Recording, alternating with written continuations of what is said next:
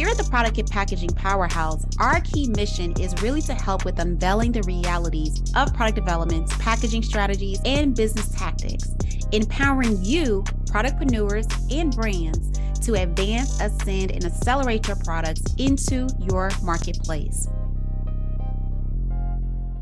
Hello, everyone. Welcome to today's episode here on the Product and Packaging Powerhouse. You know who I am, but just in case this is your first time, I am your host and your curator, Megan Young Gamble, Global Project Manager, business owner, and as you know, my favorite product in the world is lip gloss. And so for today, I'm so honored and privileged to go international with my guest today, who is Mr. Leonard Grape. He is the founder of The Vineyard, which is a brand development firm that helps better for you food and beverage CPG brands build powerful brands and grow. As a brand strategist, he is also an author and he is also a podcast, podcast host uh, with the podcast title Brand Start Goes Healthy. Leonard has over 13 years of experience developing and building brands. And he also is the founder of a happy, excuse me, he is also the founder of Happy Copy, which is unlimited copywriting subscription service. And so, Leonard, thank you so much for being today's featured powerhouse guest. Hey, Megan, thank you so much for having me. And I'm so excited to be here. Yes. Well, let's go ahead and jump right into it. So, Leonard, go ahead and share a little bit about yourself and how you got into the space and how you created the Vineyard Agency. It's an interesting story for me, Megan. I'd say that my career probably started as a confused professional, I would say. Back in college, I, I thought I wanted to be a broadcast journalist. That's why I took communications as, a, as my major. But then, after some time, when I got encountered with media law, I thought I wanted to be a lawyer. In fact, the university offered me a scholarship and I almost did. The ending was I opted to become a corporate professional. And so I became a marketing employee for one of the largest conglomerates in Asia. That's where my marketing and branding career started. Okay. So I've managed to learn about the importance of building a really strong brand foundation. How can you compete in the market by having a really good brand strategy? And of course, how would that translate into your marketing efforts? I've spent my career in that company for 10 years. So oh, I managed wow. to be promoted several times from being an associate to being a marketing manager to being a general manager and executive down the line. But towards the end of my career, while I've learned so much from that experience, Megan, I felt like I needed a new beginning and I wanted to be able to control my own destiny. And while it was such a great opportunity, sometimes it gets overwhelming in terms of the realities of being in a corporate setting. You mm-hmm. know, you don't have control over your time, you're in the nine to five. Not that it's bad, but I just felt that 10 years was too much of a time for me to be in one place. And yeah. so after 10 years, I've decided it's finally time for me to move on. And so I quit my 10 year career in the midst of the pandemic, decided to start my own company, which is now The Vineyard, and started as a consultant also, as a brand and business consultant. And then from there, three years from now, thankfully, I've managed to grow my agency for an average of about 70% growth year and year. And now I'm more focused on helping better for you food and beverage CPG companies and really helping them out by providing my expertise on the brand development side to, you know, help more founders grow and succeed in this industry. So I'd say that's that's more or less my journey to entrepreneurship, Megan. Oh my gosh, Leonard, it's amazing how we are on two different sides of the world, but our background is similar. So you start off as a confused professional, which is very similar to my story where I took a detour to destination journey. You spent 10 years in corporate. I did the exact same thing. Um, I wanted a new beginning during the pandemic. You did the exact same thing, Leonard. And then here we are, almost your three years. I'm two and a half years at the time of this recording, where we both have our own independent agencies and firms to really focus on helping CPG brands to show up and stand out in our respective niches. So we're more alike and have a lot of similarities than we even recognize, Leonard. So I think that's very fascinating. Yeah, yeah. It's actually with you saying that it's giving me goosebumps. Can you imagine? We're almost like we're almost like mirroring each other's journey, yeah. Megan. Yes. And you know what? I think the pandemic really was a shift for a lot of people, you know, in reference of what was gratifying to them, what success meant to them, you know, what made them feel gratified in their work and within the environments, what they could do to earn their own money, you know, because of layoffs, you know, so there was a lot of shifts and pivot all of us experienced during the pandemic. And I tell people this like, the pandemic was actually a blessing for me. And it seemed like it was for you too, you know, with creating both of our own independent agencies and growing them. And here we are, both CPG firms. You know, you focus on brand development, I focus on project management and operations and packaging. It's a lot of symmetry. So I really love that. And I appreciate you for sharing your story and seeing the similarities we have in common. Yeah, it was really amazing. And I'd like to piggyback on what you said very quickly that the pandemic to some extent is really a blessing for for a lot of people. I know I know it's so tough obviously even in my own case, but um when I say blessing to your context, it allowed us to really explore the realities of of life, right? Like there's more in my case there's more to it than just being in in this corporate arena. I could have more impact for other people if I just go out and try to go on my own. And mind you, obviously, it in my own experience, it's not easy, right? It's probably one of the toughest things that you'll ever do if you want to start a business, Megan. So thank you also for sharing that. Yes. Oh my gosh. The road of entrepreneurship on social media, they make it seem like it's really glamorized, it's sunshine and rainbows, and everything is picture perfect. And you can make six figures in as little as three months. And it's funny because I think on a recent LinkedIn post, you was like, how to scale to a million dollars. And you kind of broke it down, but then you was like, just kidding. This does not happen in six months. It's a lot of steps to it. So to that point, entrepreneurship is not for the faint-hearted, but there's still something, you know, for an individual that really drives them to say, I want to be an entrepreneur. I want to be in control of my destiny. I want to start a new beginning. I start off independent consulting to then building out a company to then growing it to an agency. It's a whole evolution process. So I commend you, Leonard, you know, on your journey and the growth that you're seeing 70% growth every year. That's phenomenal. So I want to ask you about that. You know, so considering you have the vineyard agency, you're seeing this exponential growth within your business, what would you recommend to other agencies that are looking to start, looking to grow, looking to scale so they can have the same percentage of growth that you're experiencing? Uh, that's a very important question, Megan. I'd like to start by saying, and this might sound cliche, but really, if you want to pursue something, particularly in the agency industry, the very first thing is you really just have to get started. In in my case, I was mostly on the client side of things for 10 years. So I only have the slightest of ideas on how to run an agency. I've never run an agency, but then when I was exploring other opportunities to really focus on building my own business, I thought that the professional service industry would be the easiest route for me. And when I say easiest in terms of barrier for entry, it's going to be the lowest one. And how it happened for me was I really just explored what are the things that I can offer as an expert service that can help solve people's problems. So, looking back, if there's someone who's looking to start an agency, that's probably where you want to begin. Do mm-hmm. an audit of your experience and do an audit of all the things that you can do very, very well, at least a little better than most people, and find a problem in the market that you can really address. So that's the first thing. The second one would be when you start building a an agency, you have to immediately understand that your lifeline would obviously be your client base and your cash flow. I say that because at the beginning of my agency journey, I was so fortunate that before I even incorporated my company, I managed to sign three clients. So that wow. means that before I even jumped full time, I was already testing the waters. I was calling people saying, Hey, I'm about to leave my 10 year career. I'm looking to start this agency. Do you need any help in this particular field?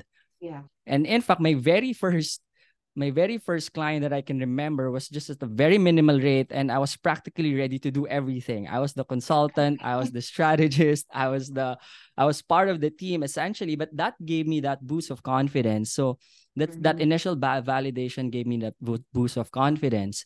But as I was going through the growth process, I realized how difficult it was to really build it.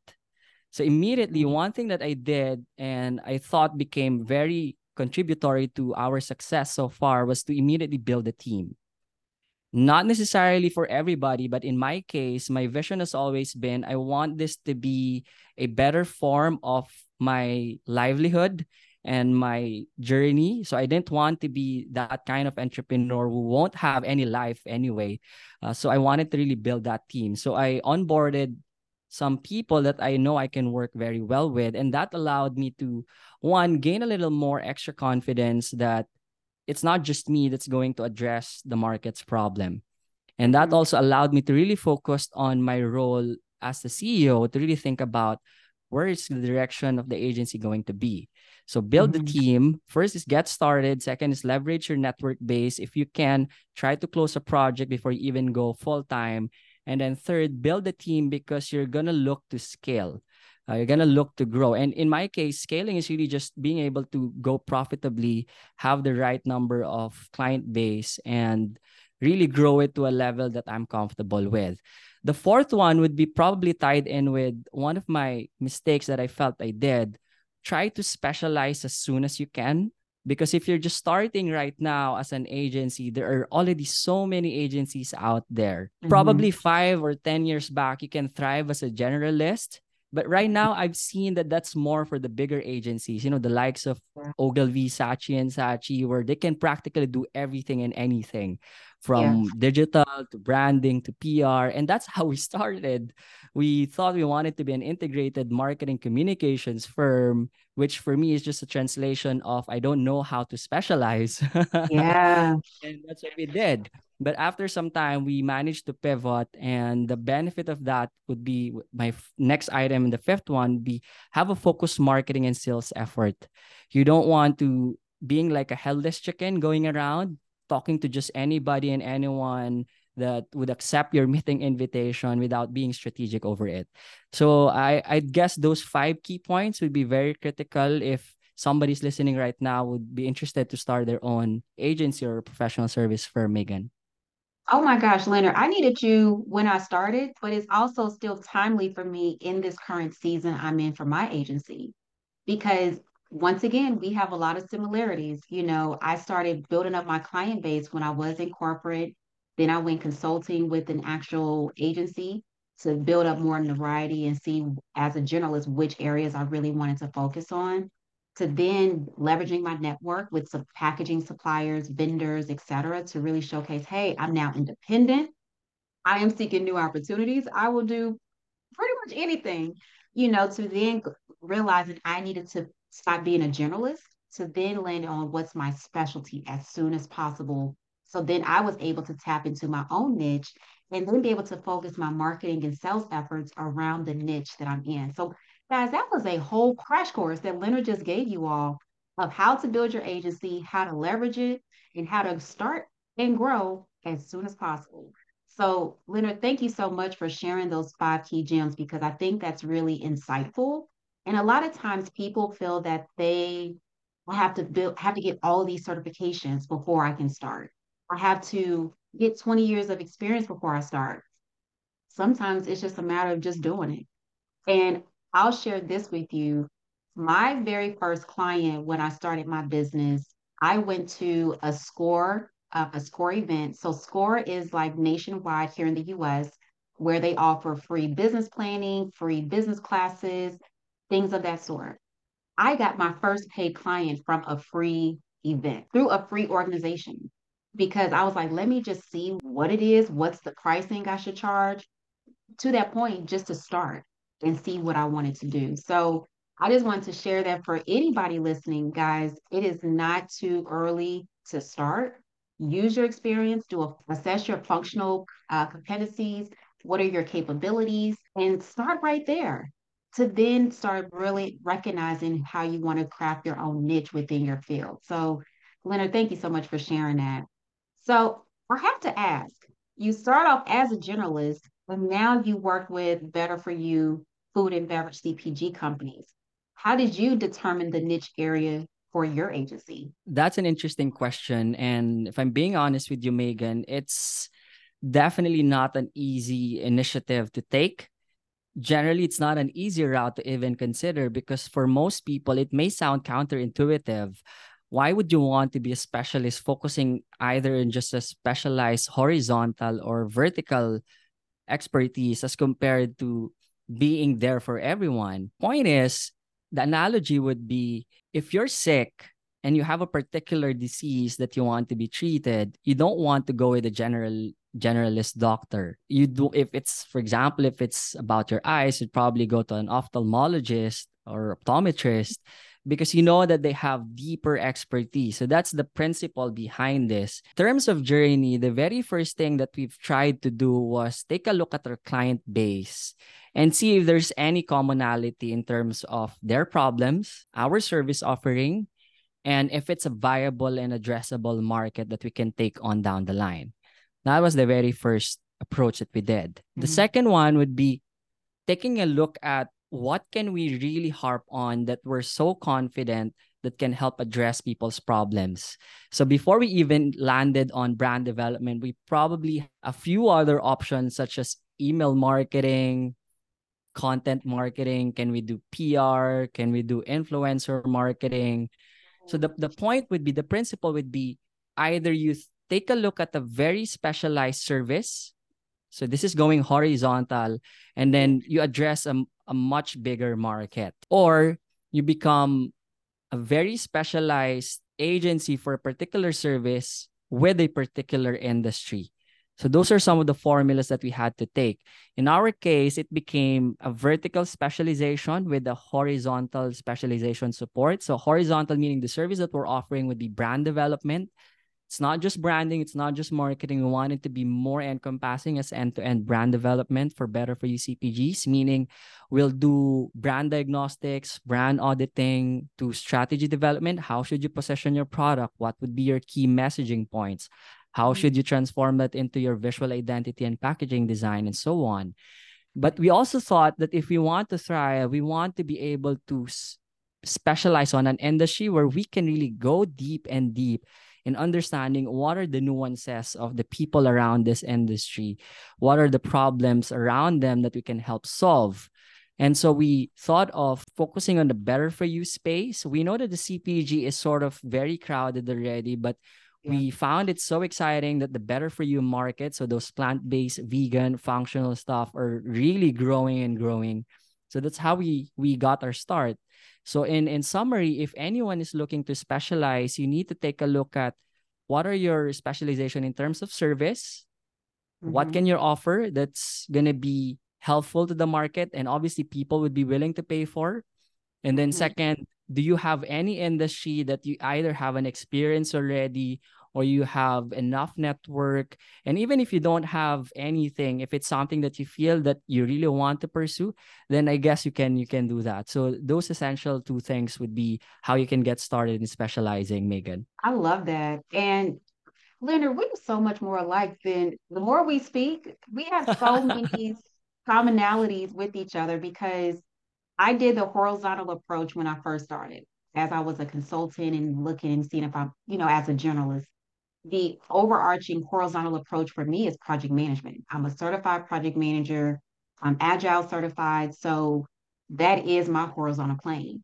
But then as I was working in insurance, transportation, logistics, and then an actual health and beauty company, that's where my vertical approach really stepped in to really focus on health, beauty, wellness, especially with the packaging aspect to it. So I love that. And I think that's something that's key for anybody, regardless of where you're at in your career or profession, to start that. You know, look at your horizontal approach. What can you do that's more broad? And then start specializing with your vertical approach. So I love that because those two elements are key. So thank you so much for sharing that, Leonard. Now, I have to ask you about the bad side of entrepreneurship.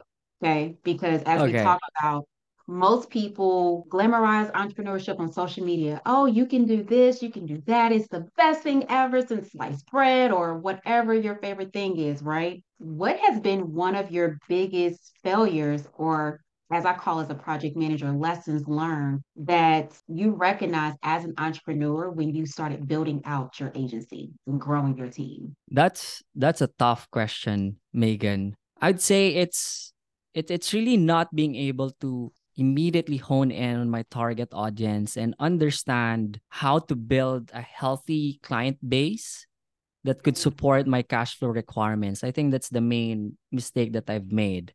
But looking back, I don't think there's anything that I could have done right away because I felt like part of the process for me in growing my company and growing as a founder and entrepreneur was really going through those phases. So my main mistake was my marketing was scattered. We were in all social media. We didn't know who exactly we were talking to, so we weren't as efficient. I was probably spending so many time in client calls not realizing that those calls weren't really ever to convert because it's not the right market. I'm not even sure if they have the right problem. So that was the mistake. And that led me to now experiencing some of the dark side, I would say, uh, of entrepreneurship because I totally agree with you. And you've already mentioned this two times. And I agree with you. I almost think like you're my alter ego in some place somewhere, because of the similarities of our journey. But the bad side would be you've got to be comfortable if you really want to be an entrepreneur you've got to be comfortable with being uncomfortable and with being uncertain about what's going to happen with the future in my mm-hmm. case that meant at some point in time especially when i was starting having three months of no cash flow and yeah following year i i think i had like probably about at least one quarter of no new business no new clients mm-hmm. And that gave me a lot of stress, if I'm being honest with you, because I was used to having like paycheck, regular paycheck month in and month out. But in our case, it was so tough at that at that stage because we didn't know where the next client's gonna come in. We weren't sure if our marketing was being effective. To think that I'm a marketing professional myself, um, so that's one of my mistakes. So the the dark side really is it would have to take you a while, especially if it's your first time being an entrepreneur. My favorite quote would be coming from Reid Hoffman, co founder of LinkedIn, who said, Being an entrepreneur is like trying to fly a plane while building the runway at the same time, mm. or while trying to jump on a cliff while trying to build the parachute at the same time, meaning you don't exactly know if you're going to survive and thrive or, yeah. as you'd know, the other side of it would be if you're going to fail and not have anything at all. So, the dark side for me would be the reality that when you become a business owner, it's really on you to think about how can you really thrive? How can you really build a healthy business? That's why you were asking me how to build um, a, a really great business. And looking back, to me, it's probably going to have to be the basics still you have to make sure that you have very strong business acumen. If you don't have it yet, you do your best to really get to improve your business acumen. Second, understand your product and market fit. What are you looking at um, in terms of offering? And then third would obviously your brand development, which which encompasses your your sales and marketing efforts. So I made that mistake for at least the first 18 months. We only pivoted towards the middle part of our journey when I thought like I can't be running this agency this way. I yeah. can't be having a marketing that's not resonating with anyone. And so what we ended up doing would be totally revamp and rebranded our company. And so we became the Vineyard now as a brand development firm for better for you F&B CPG companies. And I scrapped everything that we were doing, Megan. So I sat down with our team. I talked to my COO and I said, let's stop doing Facebook. Let's stop mm. doing Instagram. We don't even have to do YouTube anymore. You have to focus on where your market is hanging out. In our mm-hmm. case, I realized that's LinkedIn. And so I even told them, let's let's not focus on anything. I don't care if you don't have any posts in social media, but what I care about is I want us to be improving 1% each day in making content that really addresses people's problems on LinkedIn because that's where the market is. And yeah. then that's that's my 20% that's going to give the 80% result, you know, the Pareto yeah. principle. The secondary for me would be my podcast. But I also shifted my perspective that I would be honest with you, Megan. At the beginning, my podcast was more like a sales tool for me to have my entry point.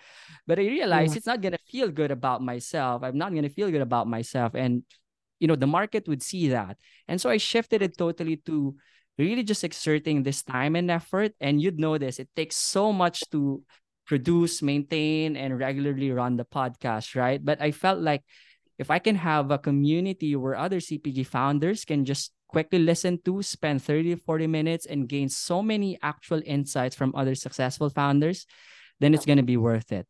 So I, I, hope that that's making sense, Megan. I know I sort of oh, like yes. stretched that out a bit, but uh, I thought that was a very good question and an eye opener yeah. for anybody who's looking to enter the entrepreneurship world, right? Oh, Leonard, let me just say, I think we are each other's alter egos or something because, you know, not only our commonalities, but even like our thought processes, you know, because I'll be honest, people when I started my business, they was like, you need to be on any and every social media platform Instagram, Facebook, TikTok, uh, Snapchat. I, do they even still have that? Periscope, um, YouTube, LinkedIn, all of these different places, right? And I'm even in a stage now where I'm scaling back on those social media platforms. So, like Instagram, we post, but it's more so grants and opportunities for those who need the cash flow, right? But our core audience is on LinkedIn to that point.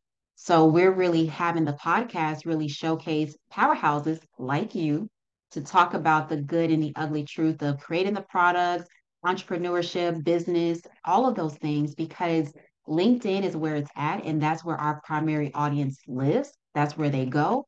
They go for the most insightful news, see what's happening. And to your point, we're providing solutions to the problem. So you gave a whole crash course on entrepreneurship right there, guys. And if you did not hear Leonard, I need you to pause right here, rewind to hear all the gems that he shared just in reference of his lessons learned with entrepreneurship. And we're sharing this on both ends because we are constantly evolving as entrepreneurs. We're constantly learning.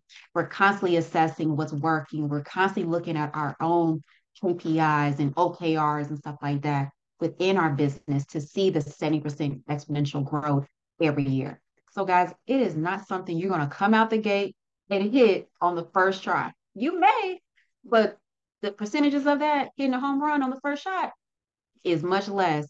So, guys, be okay with going through change, be okay with being uncomfortable because that being uncomfortable is going to really aid in your growth, guys. And there right now. I am being tested in so many different ways, but I appreciate it because it's helping me to learn, helping me to pivot, helping me to reassess, helping me to define my, my metrics better, my team deliverables better, how I operate as a CEO better. All of those things is part of my lessons learned. So, Leonard, I think we are each other's alter ego, to be honest. I'd agree. I'd so, agree, Megan. Yeah. So, thank you for sharing. So, now let's shift a little bit to talk about you know, within the vineyard, your brand company, how you really help brands to define their messaging, how to articulate that, and then how that's communicated on packaging. So, in your experience, how does pack excuse me, how does the design and messaging on packaging contribute to brand recognition in a competitive market? Yeah, that's an interesting question, Megan. And I got two items from what you asked. First is how we help our clients in terms of really evolving their brand. And second would be the importance of design and messaging. So I'd like to quickly touch on the first one. Okay. Throughout my years of experiences as a brand development specialist, we've managed to really zero in on our own process uh, on how CPGs can really effectively develop their brands. And so I've come up with this framework and tool that I call the four quadrants of brand development wherein we everyone that we work with we take them into that journey of going through each quadrant before we even get to that level of design and uh, well mainly design as the last one the four quadrants very quickly would be the first one would be your audience and it's not just about the psychographics and demographics. We have our ways to really work together with their client to go deeper and understanding who your market really is. Uh, how are you really helping them out? What does matter for them? And how your product is really addressing those those concerns by the market. The second one for us would be the positioning. Cpg is so so tough And it's an understatement for me to say that it's such a cutthroat industry. So the second quadrant is very important if brands want to stand out. Positioning is where we take a look at and develop what's going to be your value proposition statement. What's the value that you're really offering, and how should that be connected with the people's problems or needs. The second main component of that would be your unique selling point. In one statement, what's one thing that gonna answer the question why should your customers choose you over your competitors? So this is where we do all the competitive scan, do all the brand workshop to really come up with those powerful statements that can really hone in with your VPS and your USP. The third one would be your character. And the character is more of the exciting part where we try to personify a product. What's going to be your values? Who you're really going to be? What's going to be your main message? How are you going to translate that message into your marketing collaterals?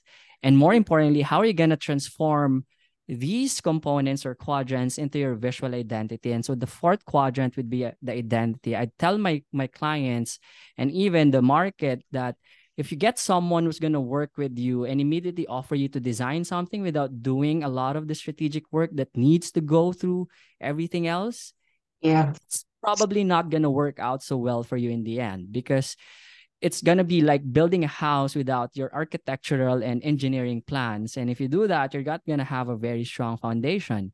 So the last yeah. item is the identity, where we take a look at how's your brand logo, how are we going to translate this into your color palette? And then more importantly would be your packaging design and everything else. Now so you get this consistency that everything else goes back to how you're serving your audience how are you reinforcing your positioning how are you living up to your character and how are you now developing your visual identity. Which now leads me megan to your next question on the importance of design and messaging because i'm with you I would even say that your packaging design is probably one of the only marketing assets that you're going to have to use perpetually. Obviously, it's going to evolve as time evolves and as you learn more about your market and your industry. But number one, design would have to do two things for you. One is to capture your customer's attention. Second would be to convince your customer after you've intrigued them enough and pick you up that you're really the product that they need to buy Mm. hmm And I have this and I have this seven second rule that I've now established looking into the yeah. industry where I say that you probably have at least five to seven seconds to really capture somebody's attention. And I say that because on the shelf, you're probably pitted against at least 30 other brands, whether that's mm-hmm. directly competing with you or just brands within your category shelf. It's going to be tough. How can you stand out if you only have like seven seconds um, to yeah. come up with with you know a really powerful statement so that's the second one uh, that's the first one rather and the second one which is tied into to the packaging design as you mentioned would be the importance of your messaging one mistakes that i've seen a lot of cpg companies or brands do is they try to clutter their packaging design with the hope of trying to say as many things as possible in their packaging material that's mm. actually the wrong way to do it. What you need to do would be to be able to figure out what are your top three to five elements that you need to be able to really reinforce if in your packaging design? And how are you going to translate the messaging in a way that's really going to resonate with your market? And i have a couple of examples that i want to share megan. One would be a brand called climate candy.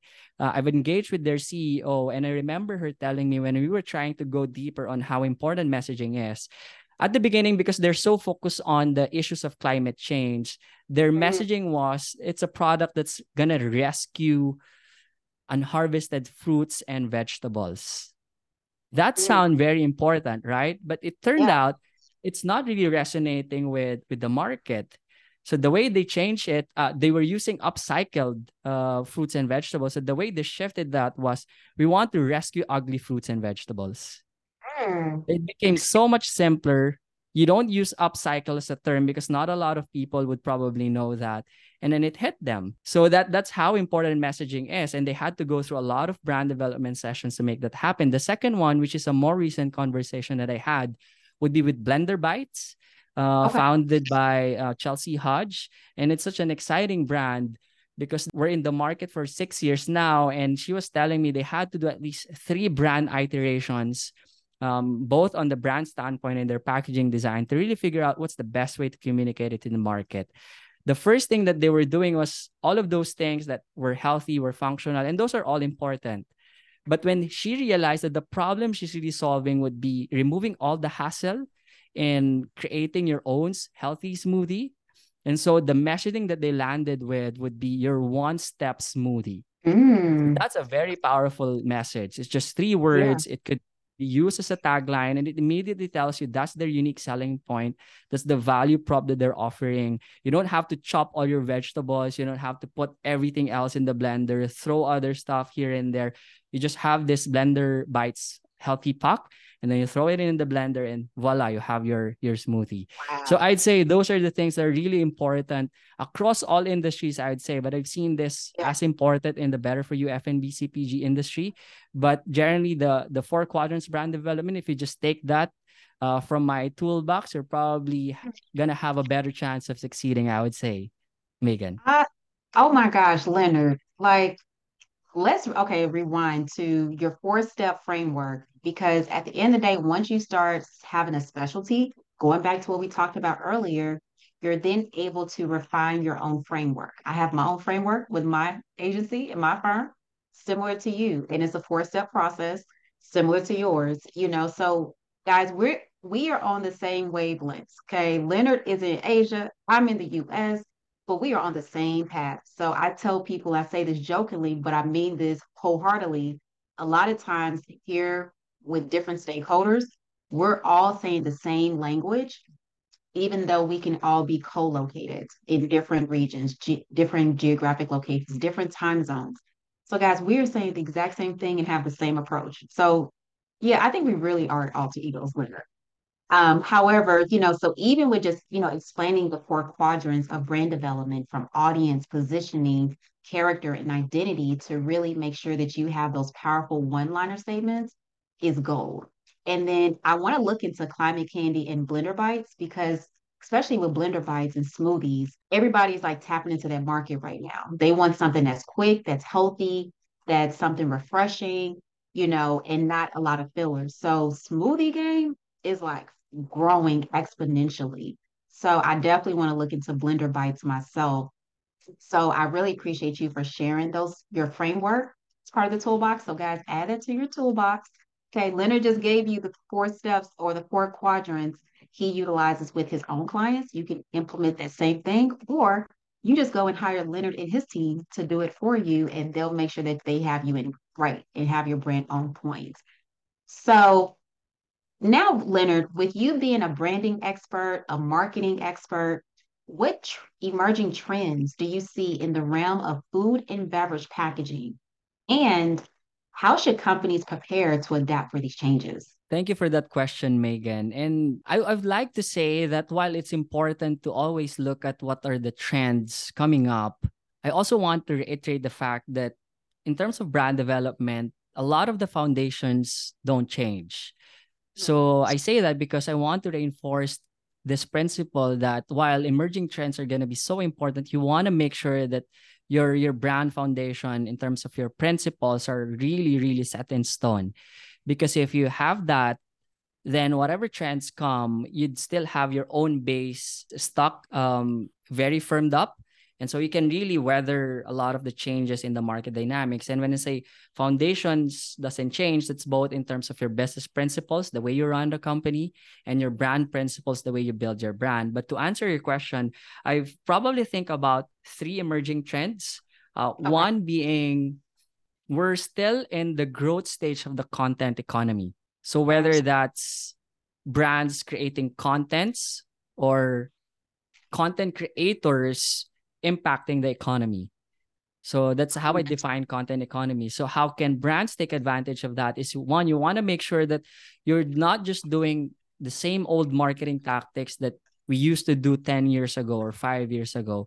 The audience now is looking to look for more transparency, looking to look for content that resonates with them and if you have some opportunities to tie up with some content creators that really resonate with your own brand and your customers, that's probably an opportunity that I'd advise other brands to take a look at. The second one being the social commerce. Direct to consumer is still a very, very lucrative platform. and it continues to evolve and grow. And one of the major developments now would be the social commerce side of things, meaning mm-hmm. particularly TikTok. If you have the right market in that platform, it's something that you want to take advantage of.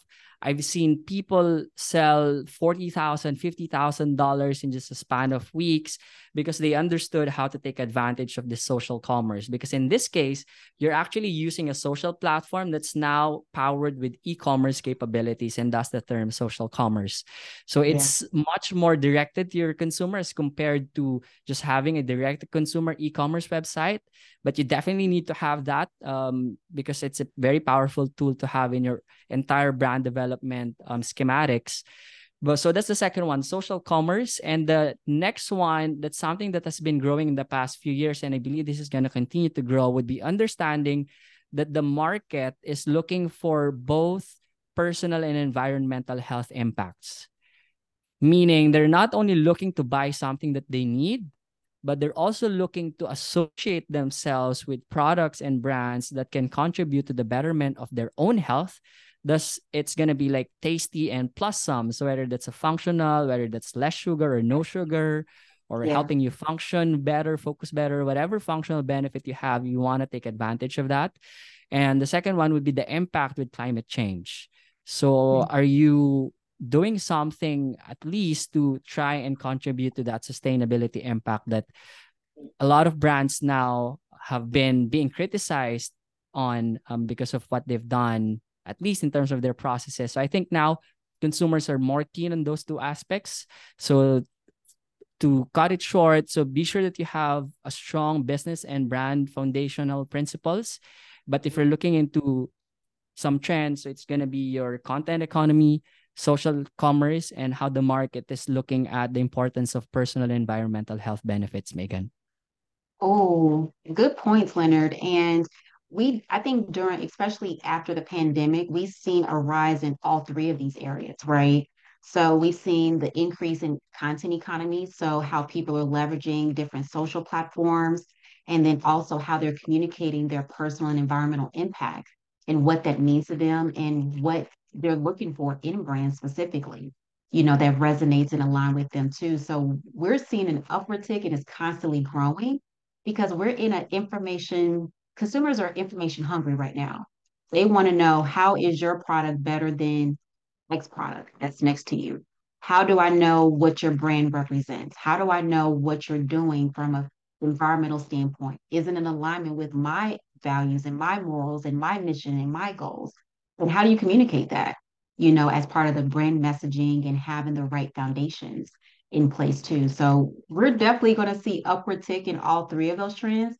Um, and I guess we really shouldn't even call them trends. They really should be ongoing um, at this point because it's just the way we operate now, right? yeah, exactly, Megan. So awesome. So, last two questions as we start to wrap up for today, which is with your agency, you talked about building your team, you talked about the sustainable growth, you talked about your lessons learned, you talked about environmental impacts, and you're also working with Better for You food and beverage CPG brands. How do you have your team and the brands collaborate with each other in the design phase, in the brand development phase, to make sure that they're articulating their messaging and having a strong brand foundation? Wow, that's that's an exciting question, Megan. I've already shared the four quadrants of brand development, which is more or less the the strategic framework and tool that we use throughout the process. But we also have developed our own brand methodology, I would say. So this is now the step-by-step guide that we have to go through and we need to lead our clients to go through if they want to work with us. So everybody that comes on our world and wants to work with us on the brand development side would have to go through first what we call our brand diagnostic process. We take it as a professional as our professional responsibility and expert duty to make sure that we're diagnosing the brand's problems very well before we even go through all the things that we need to do for us to solve that. Similar to how a doctor or other professionals would do it, you have to diagnose first. So we don't come in and pitch anymore with all of the ideas because we'd want to do the diagnostic process first. So we have that brand diagnostic the beginning and then we'll do our brand strategy development which could encompass def- several tools and materials depending on the need of the client. So but that's where we typically do our brand workshop. So where we can go deeper with our clients and talk to them and even talk to some of their market really hone in on what's the most relevant positioning that we can have for you. So once we have that strategy, we now go to the middle part, which we call the brand forecast and creative springboard. So before we go to the nitty gritty of the design elements with your font, with your color palette, we start first with an overview palette of how we're envisioning your brand coming to life design wise. And that's mm-hmm. what we call the brand forecast. So we have some very loose elements in that material we try to bring them in into that world and the possibilities of the design elements so we can immediately get their inputs right uh, and have their sense that it's probably going to be better if we take a look at this approach use this color pantone mix and match this meshing and all of those sort. And then we do our creative springboard where we have our inspirational scavenging um, process internally uh, as a team. So we identify two concepts conceptually as art direction where we can go. And then finally we execute the last two parts which is our identity development where we do a lot of the design materials the logo the packaging the website the collaterals. And then the last part which is not necessarily something that we do for everybody but we do the marketing touchpoint side meaning with this strategy with the diagnostic findings that we we've got and how we translated that into our strategy and now with our creative execution on the design standpoint how do we now translate that into your marketing execution?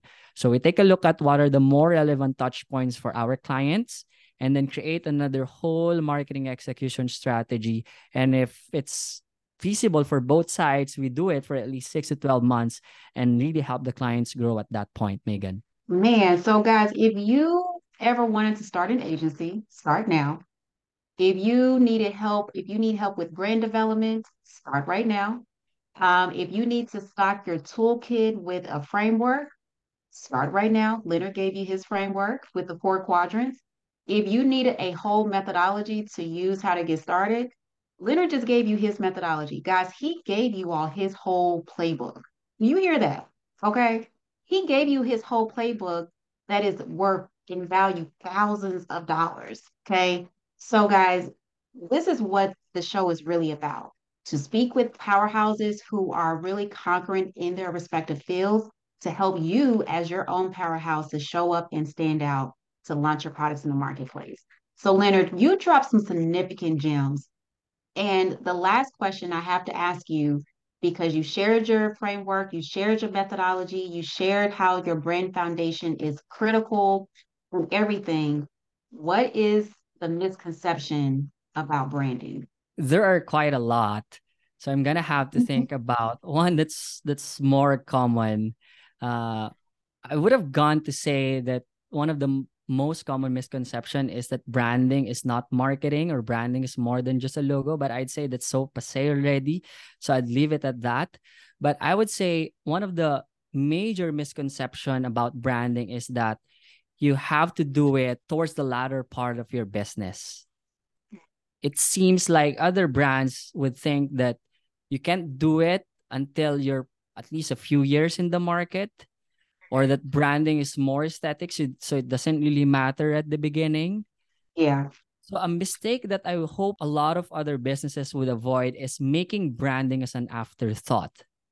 That's a misconception and that's a mistake. Branding should form part of your capex. Branding should go hand in hand with your product development. And while I know there could be nuances in terms of your capitalization and how you use your capex at the beginning, but yeah. Even if it's just you thinking about the brand at the beginning and not hiring someone like me or my firm, you got to do that. Because yeah. at the end of the day, what I would say is in whatever market, you can never win with a losing product, but even a great product would lose without a winning brand. So if you want to really thrive, yeah, Thank you, Megan. So if you really want to thrive, you got to make sure that you avoid that misconception that branding would have to happen towards the latter part of your business and i would i would be open with you branding can can be an expensive investment, but depends on who you work with. And the way we do it is typically we we veered away from having a standardized cost because it doesn't make sense for me and for the clients. What I hope to do is let's be open with our conversation. Tell me your problems and I tell you how can we help you because I've worked with other clients that could be as high as $100,000 or even more. Other bigger agencies would charge you $500,000. But to me, what's going to make sense would be what's the main problem that you have? What's the mm-hmm. financial health that you're in that would make sense for you to invest? And there are, I think, a lot of other agencies who are willing to work that way. The point mm-hmm. being is you got to figure it out on how much you want to invest with your branding because again if you want to be more than just a commodity if you want to transform your product to being a brand that people love and clamor for then you have to stop thinking about branding as an afterthought. Branding should be part of your entire business strategy. You have to be thinking about it right at the very onset. I would even dare to say right at the inception of your business. And that's probably going to give you a much much better chance to win or at least to fast track your process in terms of evolving your brand into a level that's going to be able to compete even with bigger brands and that the market would really learn to love sooner than later, Megan. Leonard, that was gold right there. That's my drop, literally. So thank you so much for sharing. And guys, everything that you heard today, right here on the Product and Packaging Powerhouse with our powerhouse guest, Leonard, you need to rewind and re listen to this because he drops some phenomenal gems with his framework, methodology, misconceptions, and also things that y'all are going to start doing and implementing now. So branding is not considered an afterthought for your brand in your business. Okay. So, guys, um, now as we know, as I wrap up with every single episode, we are going to go into our power round. So, our power round is 60 seconds where we ask our powerhouse guests about some of their favorites based on their fun facts. So I'm going to set the timer for 60 seconds. And Leonard, are you ready for this? Yeah, this is probably the most difficult part now, Megan. hey, but talk about putting pressure. Apply pressure. Apply pressure.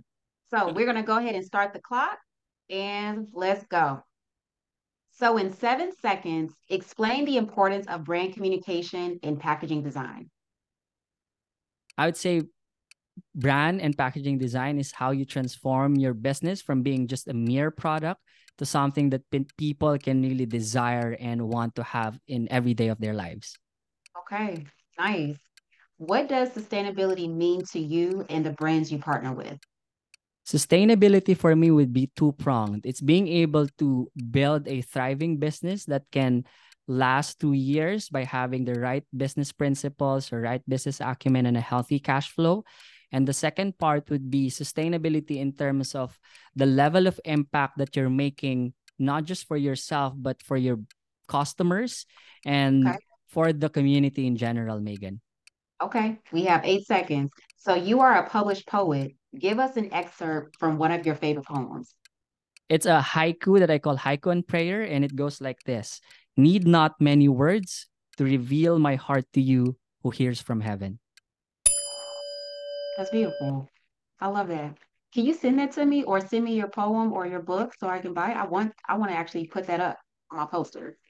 Thank you. I will, Megan. Yes, awesome. So, guys, you have listened to our powerhouse guest, Leonard Grape, who is the founder of the Vineyard. We had so much conversation. We didn't even get to talk about Happy Copy, but all of those details will be in the show notes. And also make sure you do tune into his podcast, as well, which is called Brand Start Goes Healthy. So all of those links will be down in the show notes for you all. And so as we wrap up, Leonard, let everyone know how they can get in contact to learn more about your brand development services. Yeah, I'm I'm very active with um in in my LinkedIn presence. So I think that's one of the best way to get in touch with me. So my LinkedIn is Leonard Grape, so Leonard Grape. Uh, you can find me there. I'd love you for you to, to send me a DM or even email me at leogrape at thevineyardbc.com. My passion really now is in helping better for you CPG founders. But just very recently, some CEOs, agency founders, and creative professionals have been asking me to help them out. So I've been sort of building a consulting practice as a LinkedIn marketing and sales consultant for anybody who want to learn from my experience as an agency founder. But if you're looking to have help on the brand development side, our website is www.thevineyardbc.com. But if you need help with an unlimited copywriting subscription service, my other creative firm would be happycopysub.co. So I look forward to hearing from you all. Awesome, guys. And you heard it right here on the Product and Packaging Powerhouse Show. And as we wrap up for today, we want to make sure that you do not think of branding as an afterthought. You want to make sure it is thought about at the conception of your brand and product development. And make sure you have brand foundations in place as well and having them be set in stone. So, guys, thank you so much for tuning in to today's episode. Make sure you do follow, like, and subscribe to our platforms, as well as give us some love with some five star ratings as well. And we look forward to seeing you on our next episode. So, I'll see y'all then.